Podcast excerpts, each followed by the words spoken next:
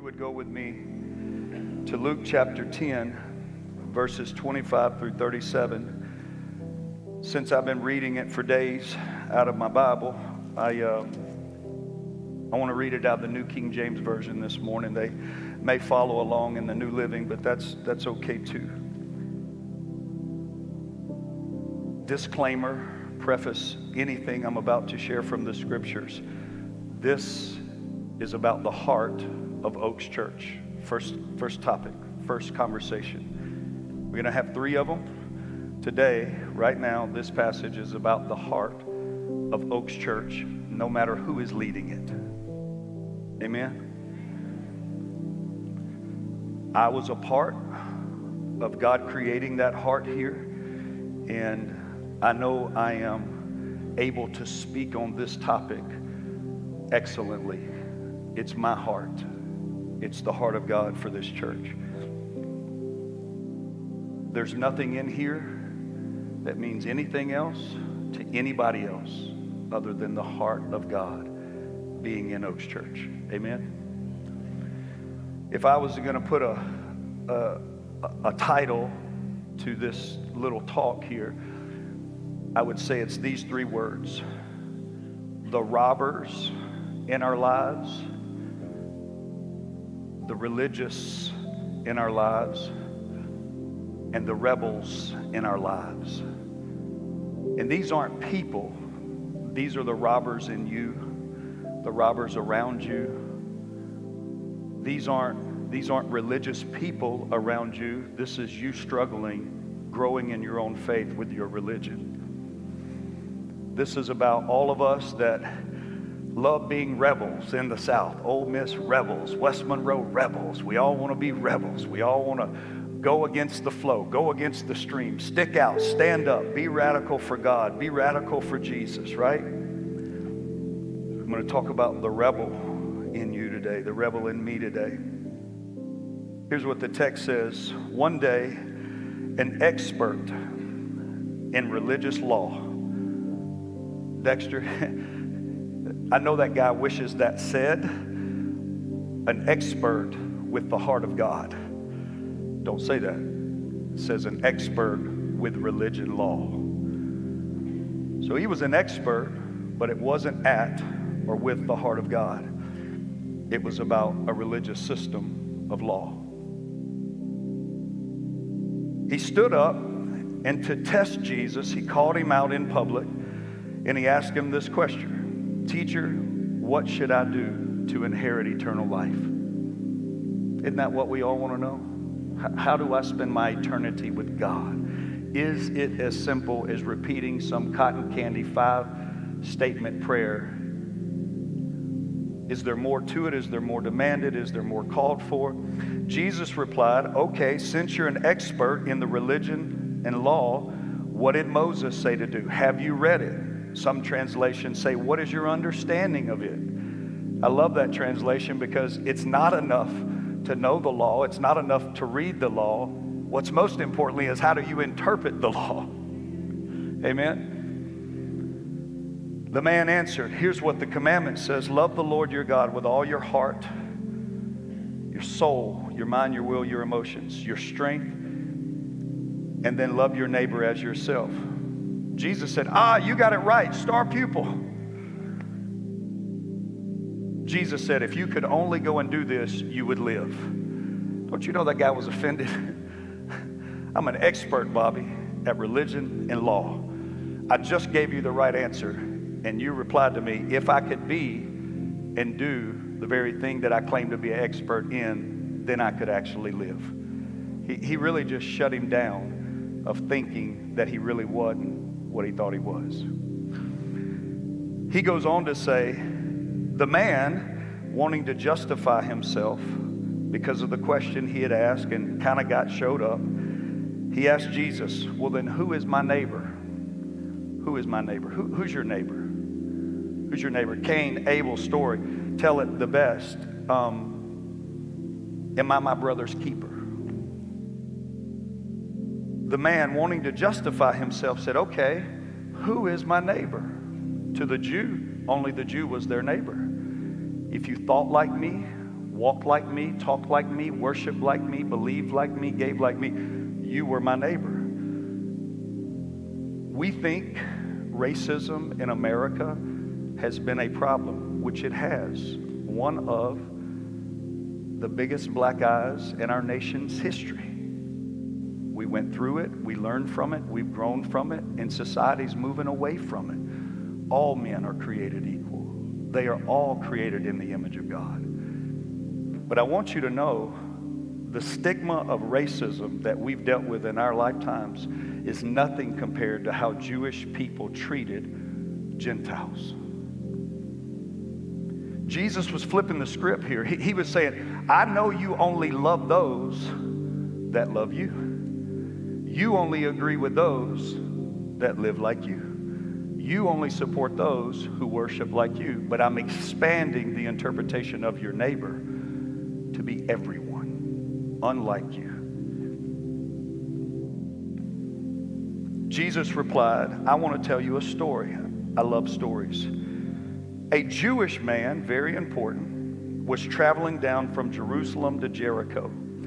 Now, you may not know a lot about the Old Testament, and I don't want to get too deep into this today, but in order to go from Jerusalem to Jericho, it is a downward descent in hundreds of feet of elevation. It was actually referred to in Jesus' day as the Robber's Road. The Robber's Road. They would catch people traveling along that road and beat them, rob them, take their goods. It was a dangerous, like America before the West had been settled, in a sense.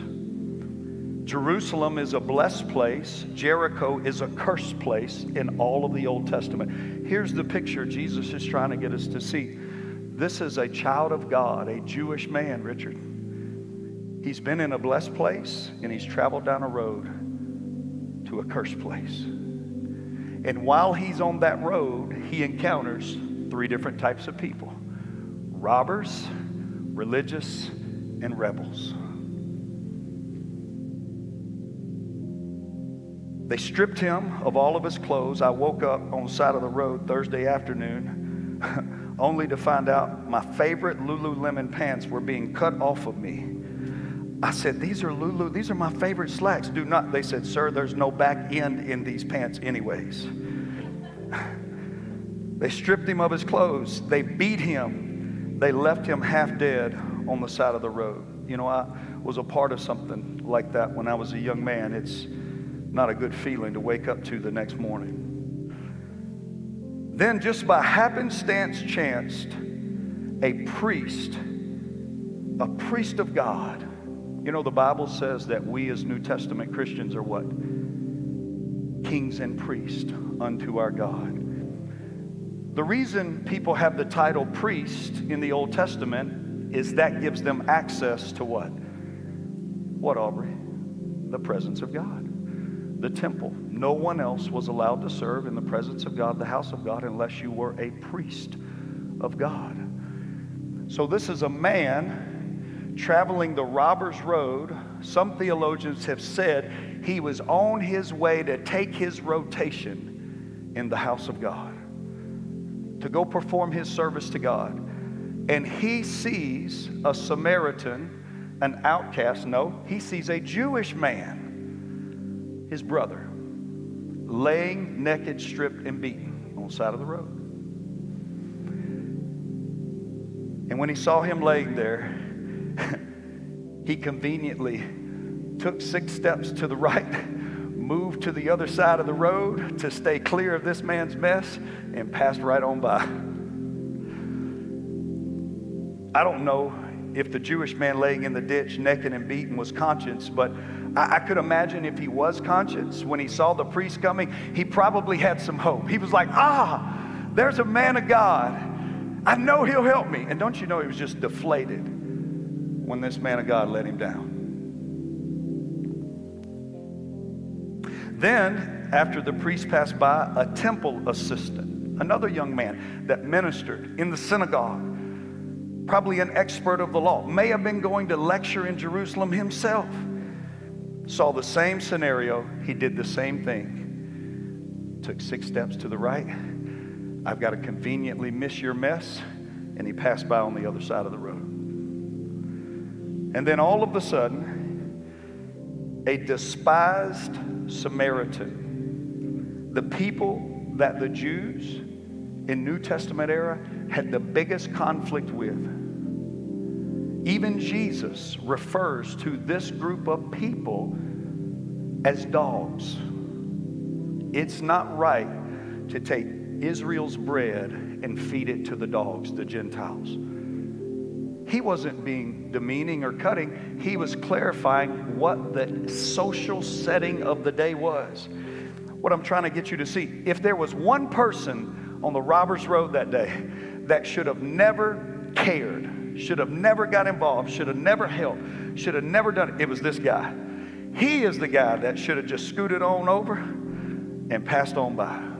You know this story is the story of the Good Samaritan. I know it as robbers, religious, and rebels. When this religious man, no, when this Samaritan man, Gentile, outcast, not in the house of God, despised by the Jews, saw this man, I want you to underline this word. He saw with his eyes, and the first thing that happened to him is he got emotionally involved.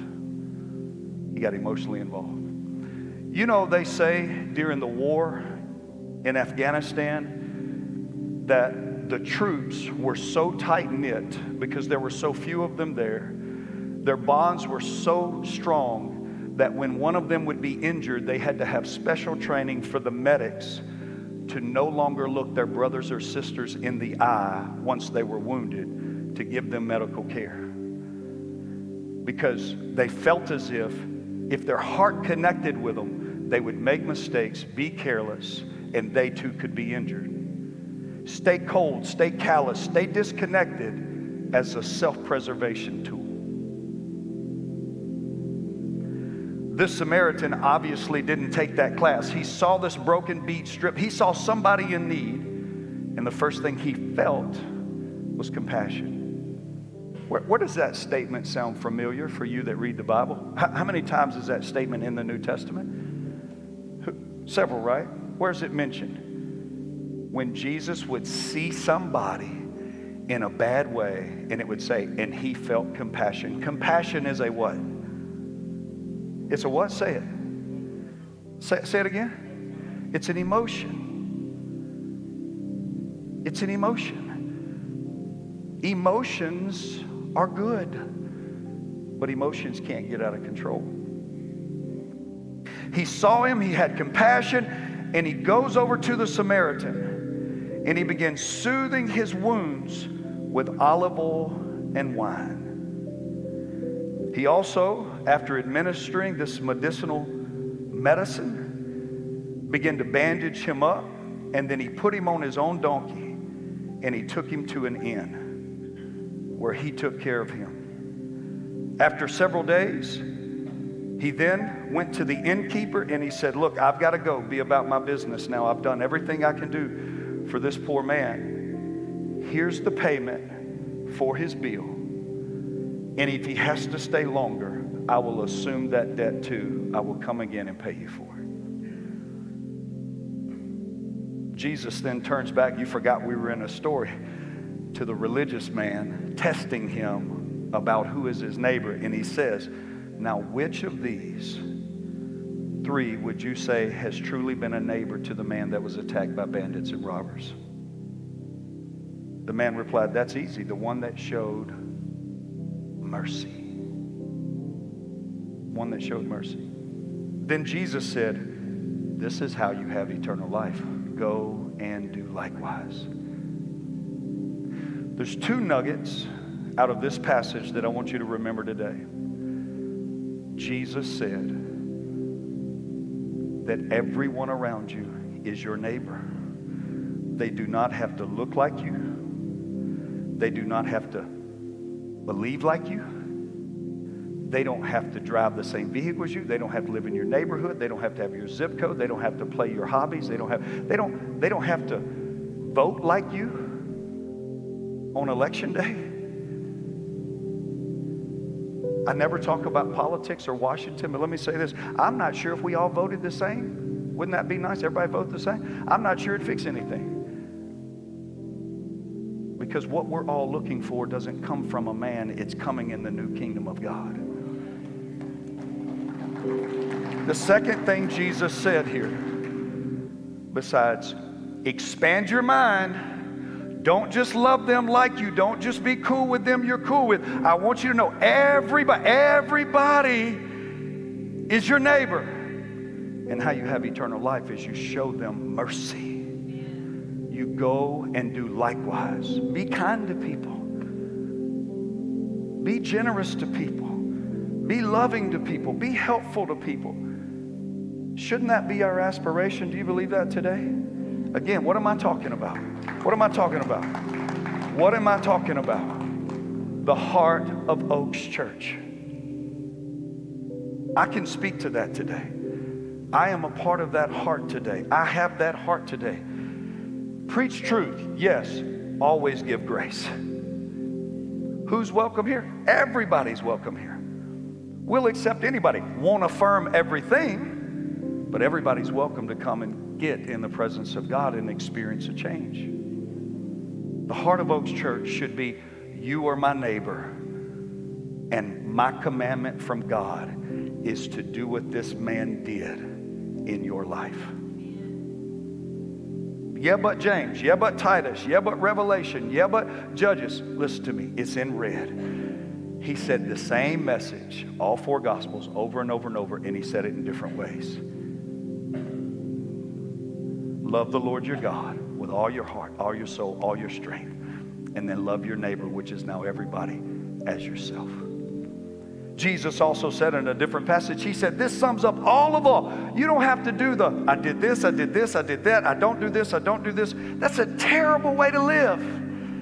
If you serve God in that way with a list of rules, a list of do's and don'ts, I just challenge you today to take the commandments of the old covenant and lay them right next to on a blank piece of paper the promises of God of the new covenant. In the Old Testament, you will see it all depended on you and your ability to do or to do not. Paul says the reason it was given to show you you can't do and do not, to bring you to your knees so that you would turn to the new covenant. And all of the new covenant says this I will, I will, I will forgive you. I will write my commands in your hearts. I will lead you. I will give you eternal life. It moves from your ability to God's ability. Don't use checklist Christianity. It's a terrible way to live. Use spirit filled Christianity where the commandments of God are written in your heart. The Spirit of God is in you and on you, compelling you and leading you to do the things that you do. And they show, okay, let's just talk about it. Holy Spirit and its evidence in our lives. Some would say, oh, well, it's, if you haven't spoken in tongues, there's no, listen to me, man. From cover to cover, the Bible says love and joy and peace and patience and kindness and gentleness, temperance, self control. All of these are the attributes, they're the fruit of the Holy Spirit, and you can't produce them on your own. I can't produce them on my own. I can't fake my love long enough to convince you I love you. Eventually, you'll see it. But if the Holy Spirit is the generator making that stir up and pour out of you, people will see love from you they'll see God in you. Again, I'm talking about the heart of Oaks Church to this community for one another. Pastor Chad, thank you. Would you give him a hand this morning?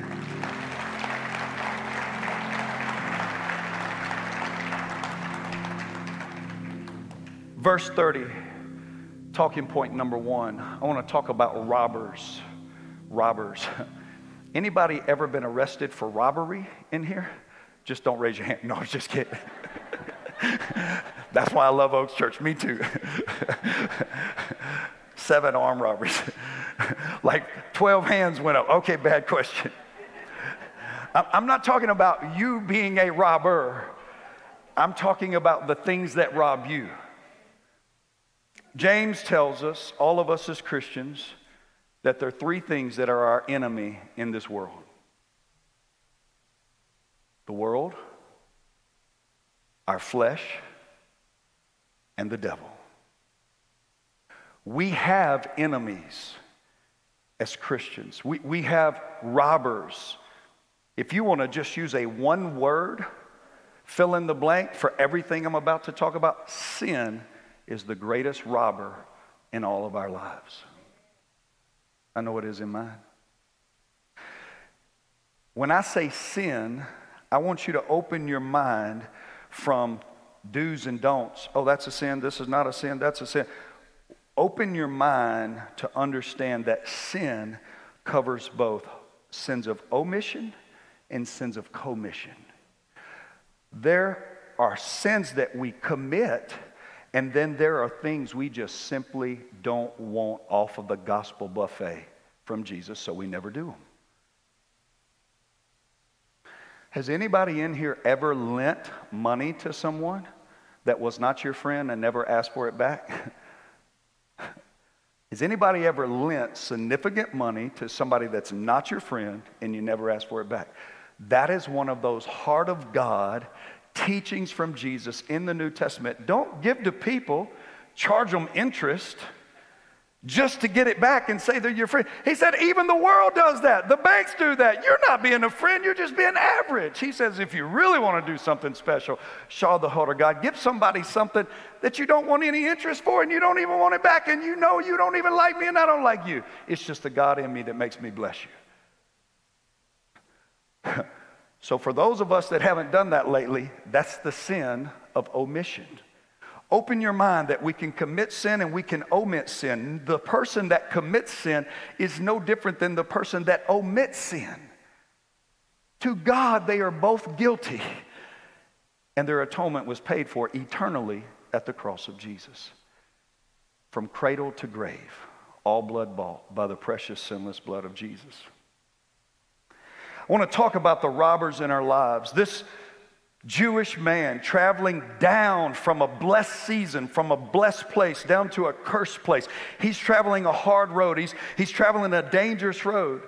While he's on this road, he gets attacked by bandits. And they do what robbers do, what bandits do. They strip you. That's what that sin will do in your life strip you. That's what sin will do in my life strip me. They, they beat him. That's what sin will do in your life. It will beat you. It will take you further than you wanted to go, keep you longer than you were willing to stay, and make you pay more than you had to give. There may be people in your life that have that robber spirit. There may be habits in your life. There may be things that you struggle with without anyone else being involved. But listen to me, my friend. They're robbers. They're robbers. And after they're finished with you and I, they leave us half dead to die on the side of the road. Amen? I want to talk to you for just a minute about how the robber works in my life. How the robber works in my life. I, I think it's apropos to be secular or to be prophetic funny that the last message I stood in this pulpit and preached was about friends. Does anybody remember those three messages, three points of that day? We used Jesus and John. Point number one a true friend is allowed to see you in your struggle. A true friend's allowed to see you in your struggle. A, a, a true friend is allowed to see you in a different way than everybody else around you. You show them the real you. And remember what I said that day? Be careful with who that friendship circle is because not everybody needs to be in that circle because not everybody is your true friend. And then, number three, true friends stay to the end till the credits roll. To the credits roll.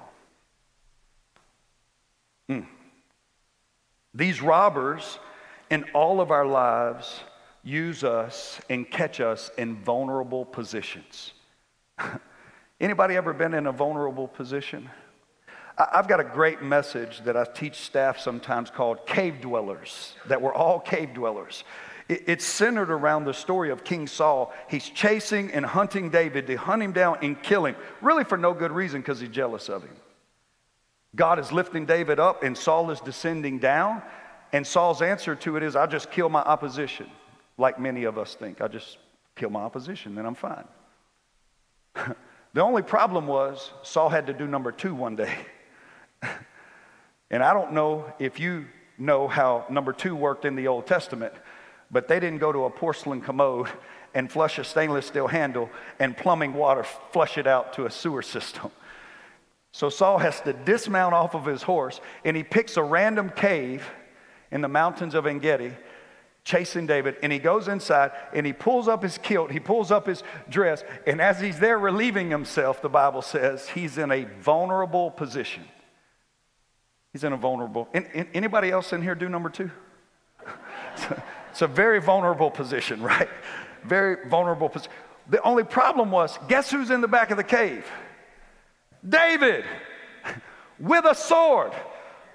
Saul is relieving David is killing. Who's going to win this fight? He doesn't even know David's there. You know what David does? Puts his sword in his sheath and says, Touch not the Lord's anointed. Saul, you are in a vulnerable position, and I choose not to be a robber in your life and to use this vulnerable position to hurt you or to advance me. Those are robbers. The robbers in our lives attack us, they beat us.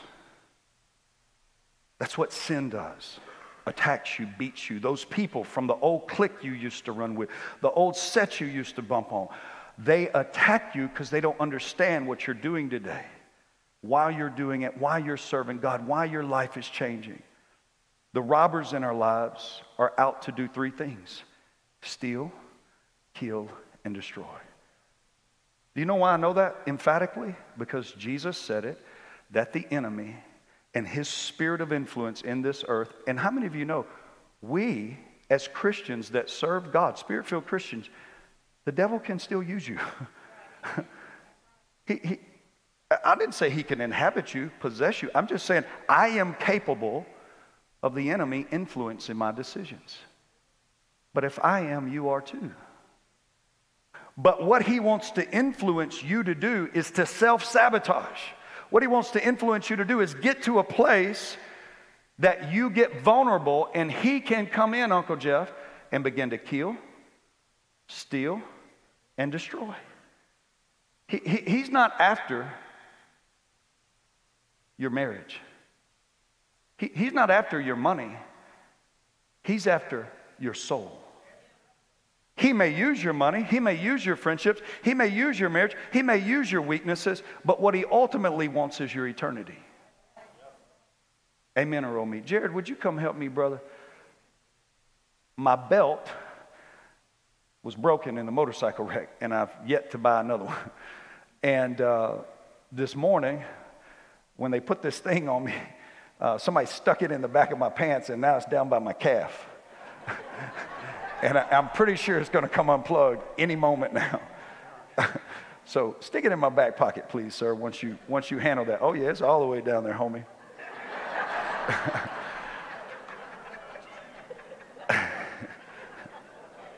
we don't control the thermostat here. It's a little hot. My legs are a little sweaty. so it's sticking to me. Um, thank you. Well, you're doing a good job. You keep with me. The robbers in our lives strip us. Strip us. Thank you so much. How many of you know the Lord teaches all of us all the time not to use our material possessions as a place of security? Right? The Lord tells us in the New Testament, don't, don't use the zip code you live in, the house you have, the retirement. Don't, don't use your status or your, don't use that as security. David, height of his life, Israel strong, no wars. He's getting ready to die, and David starts panicking, and he tells his commanders, Go out and count the army of Israel. Doesn't seem like a bad thing, right? Take a census. Well, the Lord took offense to it.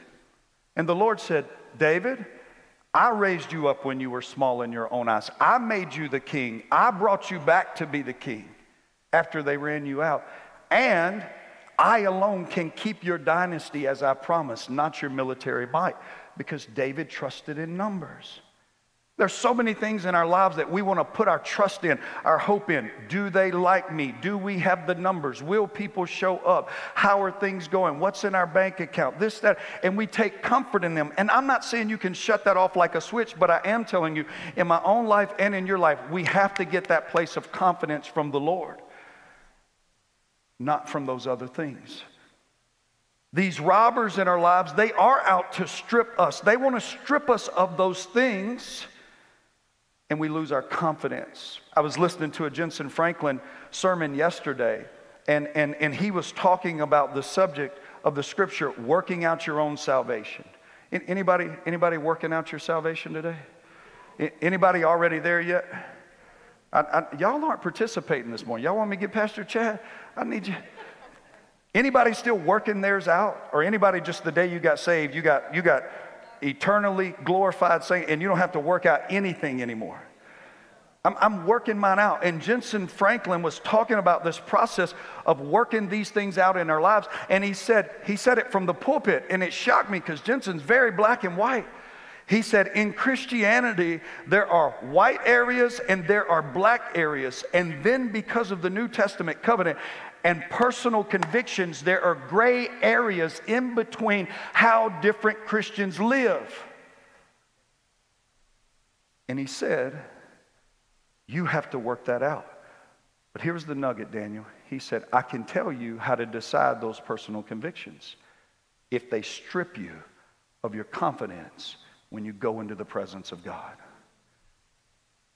If one says, This is me, I'm good with this, this is how I serve the Lord, and then you look at their life and you say, Okay, well, that must be how Christians are. I'm going to live this way, go this way, do this. And then you come Sunday morning, you get in the presence of God and you feel convicted or you feel restrained. That's a pretty good indicator that that personal conviction may not be right for you. Doesn't mean they're not saved, doesn't mean you're more saved. Means you have a gray area of different ideologies about personal convictions, and we are all working those out. But for me, those things that strip me of my confidence when I go in the presence of God, immediately I recognize, I yield to and say, or struggle yield to and say, God, I got to get this out of my life because it's stripping me of my confidence with you. Amen. They strip and inevitably leave us robbed. Number two, I want to talk to us about the religious. The religious in this passage. I think I've already expounded on it a pretty good bit, so I hope not to take a long time here because I want to get to the most important one, and that is the rebels. This passage says, By chance, a priest came along, a man of God. He sees him lying there, and instead of feeling compassion, getting emotionally involved, he makes a deliberate, premeditated decision to say, I'm going to stand on the other side and pass you by. That hope's gone. Here comes a temple assistant. This man's younger. Maybe his heart's softer. Maybe he'll get involved and help. Same thing, takes the same religious path.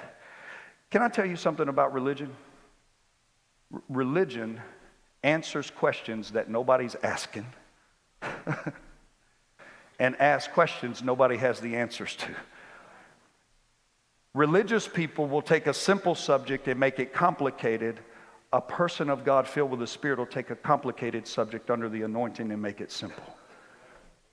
Religion is a farce. Religion is the fig leaves over Adam and Eve in Genesis 3. They're man made trappings, man made coverings that we try to use to make us feel better. I'm not naked anymore, God, because I tithed. I'm not naked in your presence, God, anymore because I served, because I witnessed, because I gave, because I worshiped. All of those should flow out of a relationship with God. Those should not be your means to access God. Religion is the most dangerous, I've said this many times since we started Oaks Church. Religion is the most dangerous thing on this earth. Most dangerous thing on this earth. You don't believe me? Well, how many of you are watching daily, talking daily, keeping up with the current events of Israel and the Palestinians? How many of you are watching it every day? I was talking to Sister Duran yesterday, and, and she was giving me this long list of all the things. And at the very end, she's 88 years old, still full of spunk and fire and spit.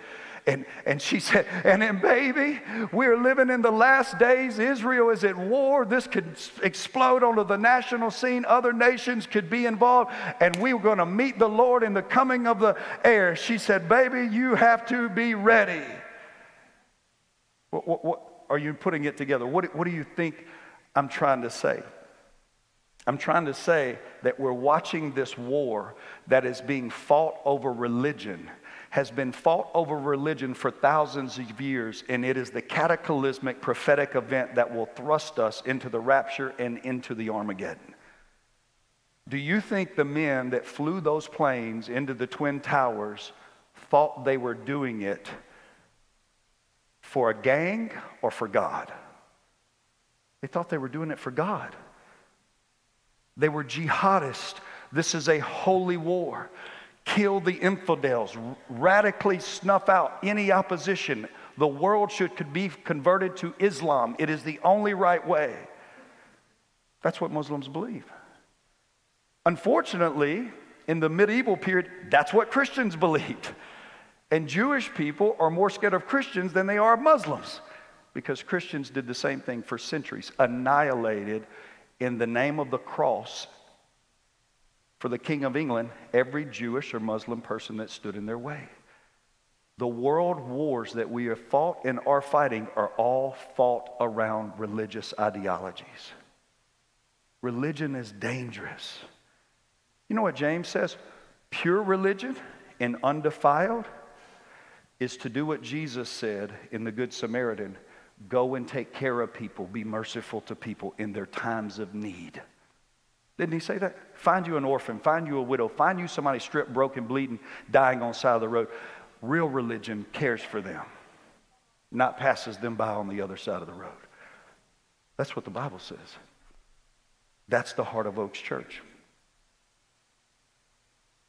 This man, this temple assistant, what they exemplified that day is I'm cold and callous to your situation. They exemplified that I don't want to get involved, it might get me dirty. In the Old Testament, what they say, Ricky? If you see a leopard, let us all know. Move to the other side of the road and shout what? Unclean, unclean. Could you imagine being a leper? You're losing fingers, you can't feel, stuff's broken, you look ugly, faces wrapped up, fingers gone and you walk out in public to check your mailbox, and every person that sees you moves away from him and goes, They got AIDS. They got drug addiction. They got problems. Unclean, unclean. I would never go outside.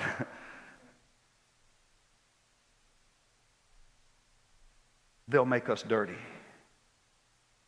Jesus in the New Testament says, Show me the leopard I'm not moving away from him, I'm moving for him because what's in me and what will be in you is greater than what's in him. And he touched him and he said, I am willing, be thou clean. You, you know, Jesus broke the Old Testament law when he touched that leper. But he also wrote the path forward for those of us that say we're Jesus lovers. We touch dirty situations because what's in me is stronger than what's in you.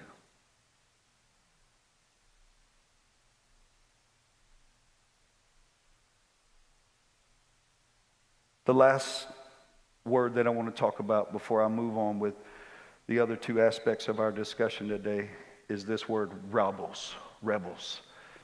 Rebels. Then a despised Samaritan comes along, and when he sees the man, underline it, he felt something. He felt something. There was a, there was a joke going around about two months back when I was on Facebook uh, that, that said, any street corner in Monroe. And it was a picture of a guy holding a sign at a red light saying, you know, ask him for any money, anything will help. and somebody sent it to Brooke, and, and she showed it to me, and the caption said, any street corner currently in Monroe. Anybody notice the amount of people we have on the streets? It just said, you know, and they were meaning it to be funny. I'm saying that for this reason. I know we all pass by a lot of needs daily. My gosh, when I leave out of here today, I'm sure there's going to be somebody standing at the red light. This isn't me saying stop at every red light. This is me saying check your heart so that it's sensitive to God, so that you can still actually feel when God does say, get involved. Religion will make you hardened and cold and callous to people's needs well, they did that to themselves. They should be working. They ought not be there. They should go home. You know, whatever. I'm not giving them nothing. I don't. I, they'll go buy drugs with it. Go buy. I, I don't know any of that either, but I do know this. Sometimes, J. Mike, the Lord speaks to me, and I go do it, and I don't care what they do with it. This man felt compassion Going over to him, the Samaritan soothed his wounds, poured in the medicinal oil and the wine, started bandaging him up, finally got him up off the ground, got him up on his donkey, choose to walk. He chose to walk instead of ride so this man could ride instead of walking.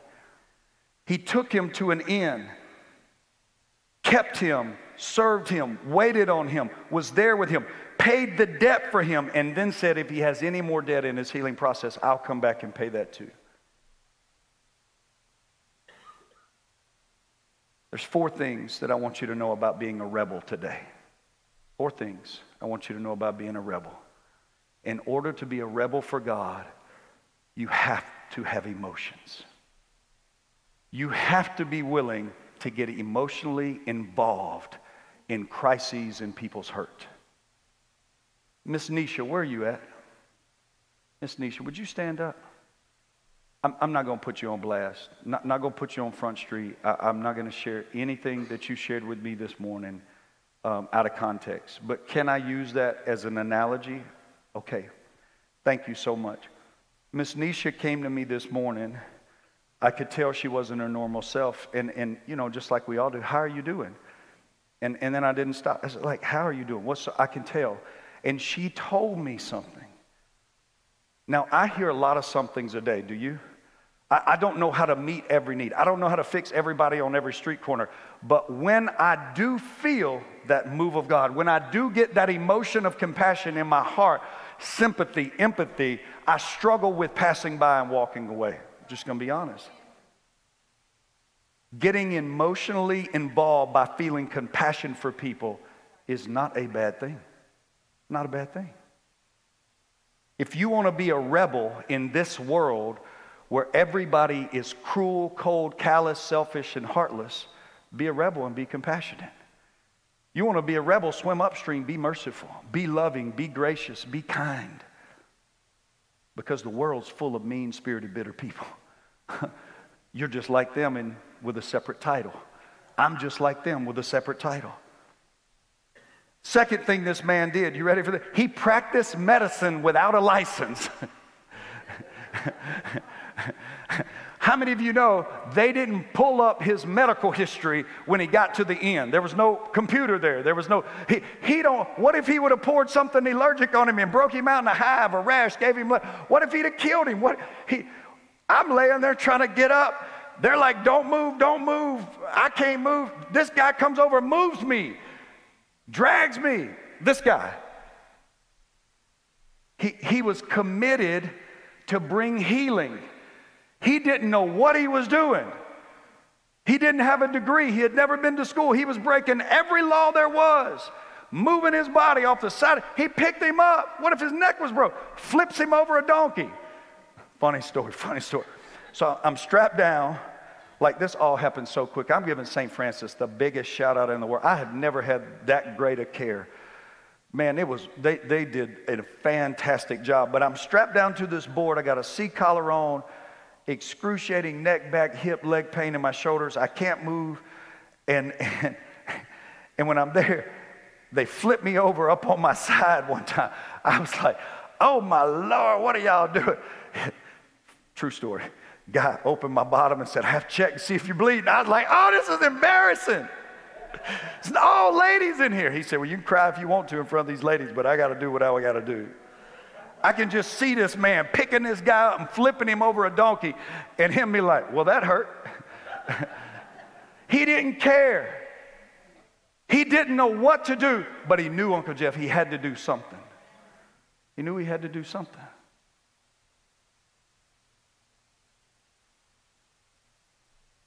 He was bringing healing, soothing. Talk about being a rebel.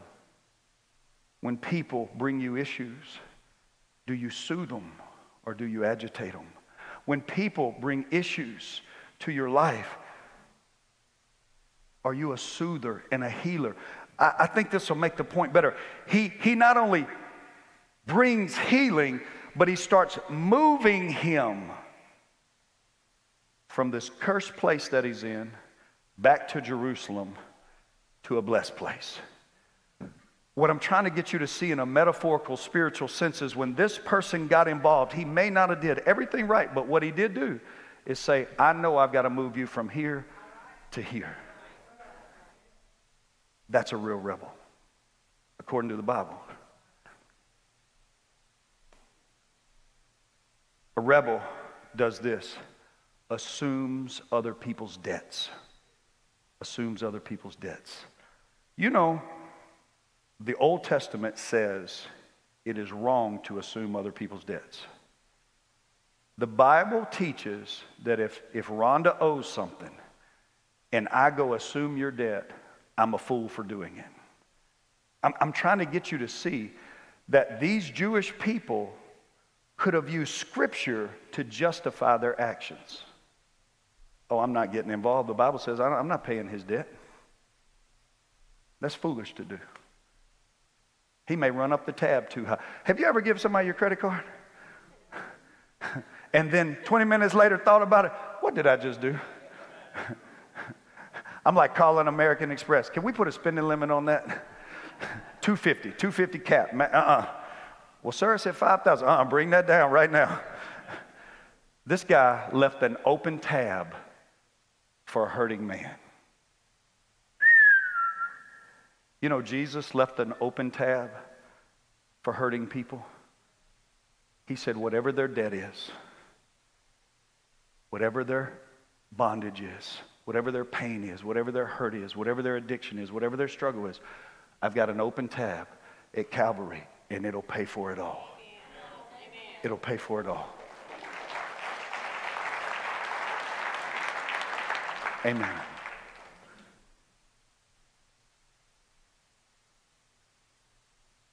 Now, which of these three, Jesus said, would you say was a neighbor to the man that fell among the bandits? What would you say today? What would you say? Who was a neighbor? Who was a neighbor? The Samaritan.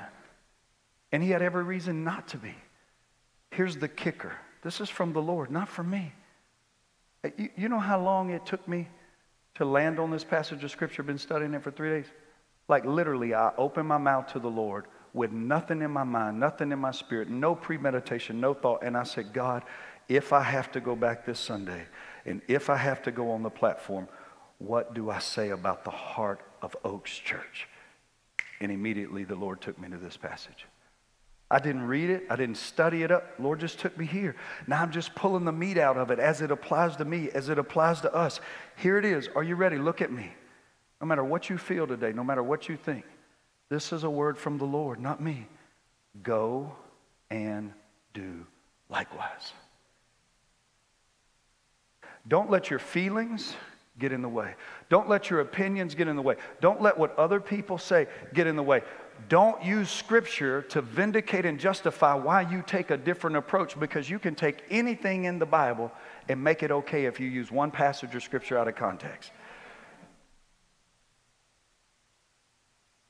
That's why whole denominations won't let women do ministry. And on and on and on and on. That's why some denominations believe you have to dress this way and not do this and not have this and have this and not all still Christians, they just have different personal convictions about how they approach and serve the Lord. But one thing stands the same for all of that go and do likewise. Don't let anything stand in your way from displaying the heart of God to hurting people. Do you hear what I'm saying? I, I don't know that I will be here next Sunday. I don't know that I will be on this platform next Sunday. But I get one last shot, one last chance to say to you today, that is the heart of God. I can look every one of you in your eye. That is the heart of God for you, for this church, for this city. Amen. Be a rebel. Pull them in. Love them in. Walk with them through their struggles, their trials. Don't give up. Don't make it your timetable, your timeline, your way. Give time, space, and time, space, and a place for God to have it His way. If you do it, it won't last. If God does it, it'll last for eternity. We love lost people at Oaks Church. Amen.